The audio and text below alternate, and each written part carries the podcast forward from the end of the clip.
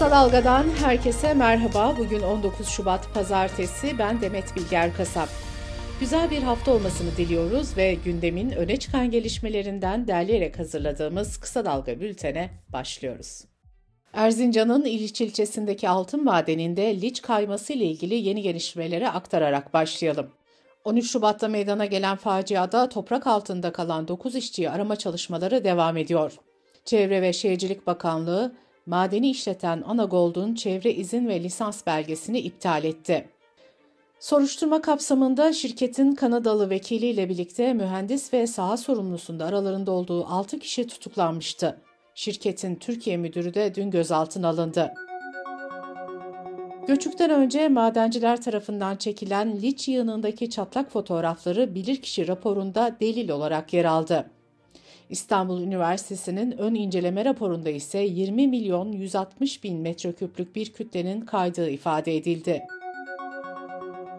CHP Genel Başkan Yardımcısı Deniz Yavuz Yılmaz, maden işletmesinin %80 ortağı olan şirketin 222 milyon liralık vergi borcunun silindiğini duyurdu. Türkiye günlerdir maden faciasını ve madenlerin neden olduğu yıkımları konuşurken 13 Şubat'tan bu yana 22 maden projesi için başvuru yapıldı ve bunlardan 11'ine onay verildiği belirtildi. Yerel seçimlere 41 gün kaldı. CHP aday tanıtım toplantısını dün yaptı ancak Hatay düğümü hala çözülmüş değil. Toplantıya adaylığı tepki çeken mevcut belediye başkanı Lütfü Savaş katılmadı. CHP lideri Özgür Özel de tüm adayları tanıttı ama Hatay için isim söylemedi. CHP'nin Hatay adayını 20 Şubat'a kadar açıklaması bekleniyor. Özgür Özel törendeki konuşmasında adayları belirlerken parti örgütünü ve seçmeni dinlediklerini, sokağın sesine kulak verdiklerini söyledi. İyi Parti lideri Meral Akşener daha önceleri kardeşim dediği İstanbul Büyükşehir Belediye Başkanı Ekrem İmamoğlu'nu hedef almaya devam ediyor. Akşener dün şunları söyledi. Eli genel merkezlerinde gözü başka mevkide olanlar bu şehri yönetemez. Sırtında ihmallerin, hataların, veballerin yükünü taşıyanlar da, koltuk kavgalarının bayrağını tutanlar da bu şehri yönetemez. DEM Parti Ankara adaylarını cumartesi günü açıkladı. Partinin Ankara Büyükşehir Eş Başkan adayları Gültan Kışanak ve Öztürk Türkdoğan oldu. Parti sözcüsü Ayşegül Doğan, Mersin, Akdeniz ve Esenyurt'ta kent uzlaşısı sağlandığını belirtti.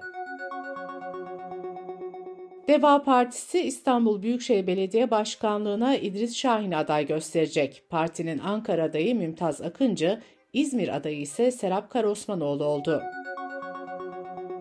Memleket Partisi İstanbul Büyükşehir Belediye Başkan adayı olarak Berk Hacı Güzelleri açıkladı.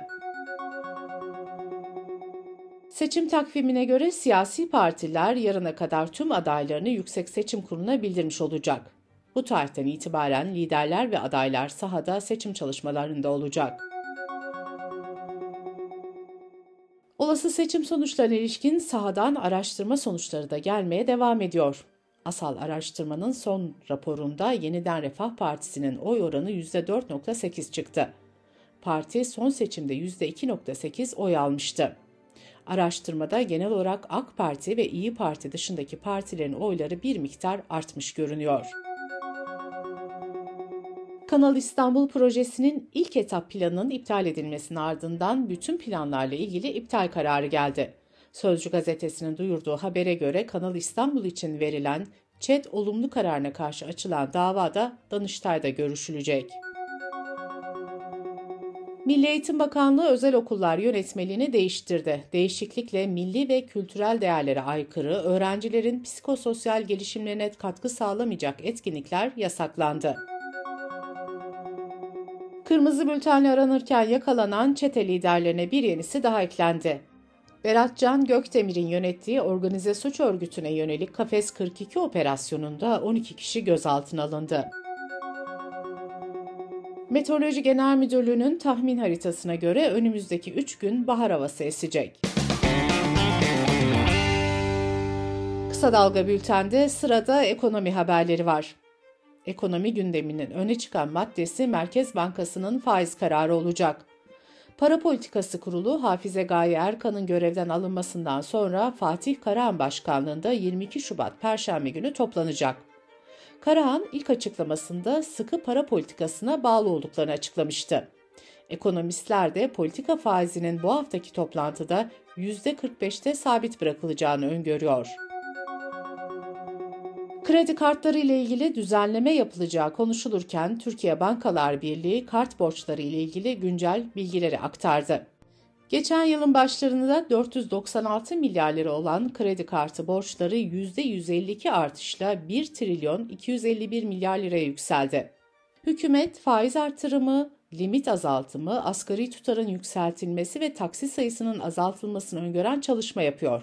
Ancak uzmanlar bu adımların vatandaşı olumsuz etkileyeceğini söylüyor. Son olarak Ankara Ticaret Odası Başkanı Gürsel Baran da ticari kartlardaki taksit sayısının arttırılmasını istedi. Türkiye İhracatçılar Meclisi verilerine göre yaş meyve ve sebze ihracatı geçen yılın aynı dönemine göre %13 arttı.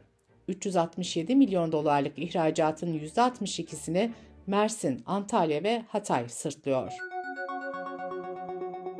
Aile ve Sosyal Hizmetler Bakanı Mahinur Özdemir Göktaş, hak sahibi başına aylık 7608 lira olan evde bakım yardımının banka hesaplarına yatırılmaya başlandığını duyurdu. Avrupa Birliği'nde geçen yıl toplam otomobil satışları 10,5 milyona ulaşırken elektrikli otomobillerin pazar payı 1,5 milyon satışla %14.6'ya yükseldi. Dış politika ve dünyadan gelişmelerle bültenimize devam ediyoruz. İsrail'in Gazze yönelik saldırılarında 135. gün geride kaldı. Saldırılarda en az 12.660'ı çocuk ve 8.570'i kadın olmak üzere yaklaşık 29.000 kişi öldürüldü. İsrail'in yüz binlerce sivilin sığındığı Refah olası operasyonda tepkiler de sürüyor. Birleşmiş Milletler'in en üst yargı organı olan Uluslararası Adalet Divanı İsrail'e uluslararası yükümlülüklere uyma çağrısında bulundu. Amerika'nın başkenti Washington'da toplanan binlerce kişi dondurucu soğuğa rağmen kongre binasına yürüdü ve Gazze'de acil ateşkes yapılmasını istedi. Uluslararası çağrıları reddeden İsrail Başbakanı Netanyahu ise Refah'a askeri saldırı başlatmazsak savaşı kaybederiz dedi. Rusya Devlet Başkanı Putin'e muhalif olan Alexei Navalny'nin Sibirya'da cezaevinde ölümüne tepkiler sürüyor. Navalny'nin ölümünün ardından ülkede düzenlenen protestolarda en az 400 kişi gözaltına alındı. Navalny'nin ani ölüm sendromu nedeniyle hayatını kaybettiği ve soruşturma tamamlanana kadar cenazesinin teslim edilmeyeceği belirtildi. Bu arada ABD Başkanı Joe Biden, Navalny'nin ölümünden Putin'i sorumlu tuttu.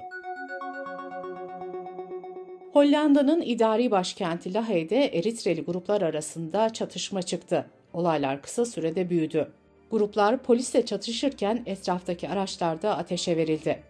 Çatışmalar Eritre hükümetini destekleyen bir grubun yaptığı toplantıyı rejim muhaliflerinin basmasıyla başladı.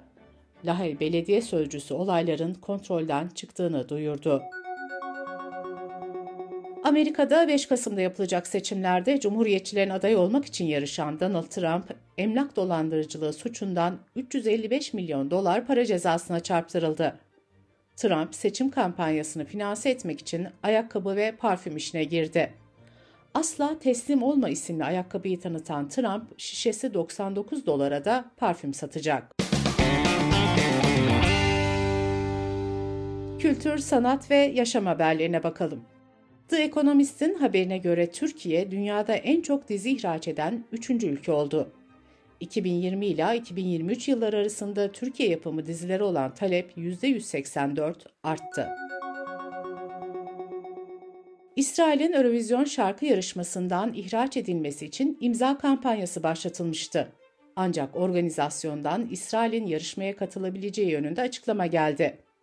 Avrupa Yayıncılar Birliği Genel Müdürü, Eurovision şarkı yarışması politik olmayan bir müzik yarışmasıdır dedi. Yarışma Mayıs ayında İsveç'in Malmö kentinde yapılacak.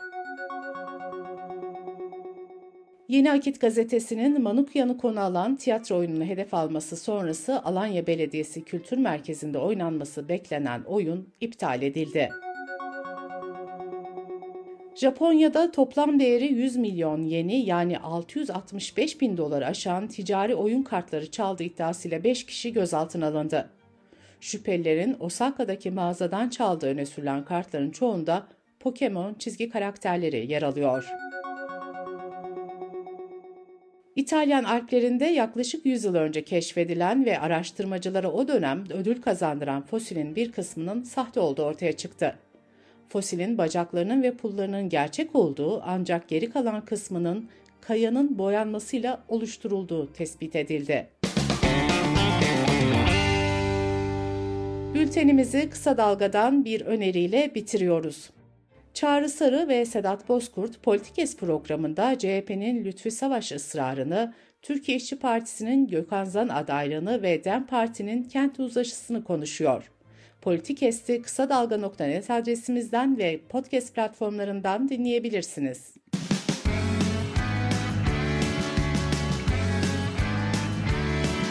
Kulağınız bizde olsun. Kısa Dalga Podcast.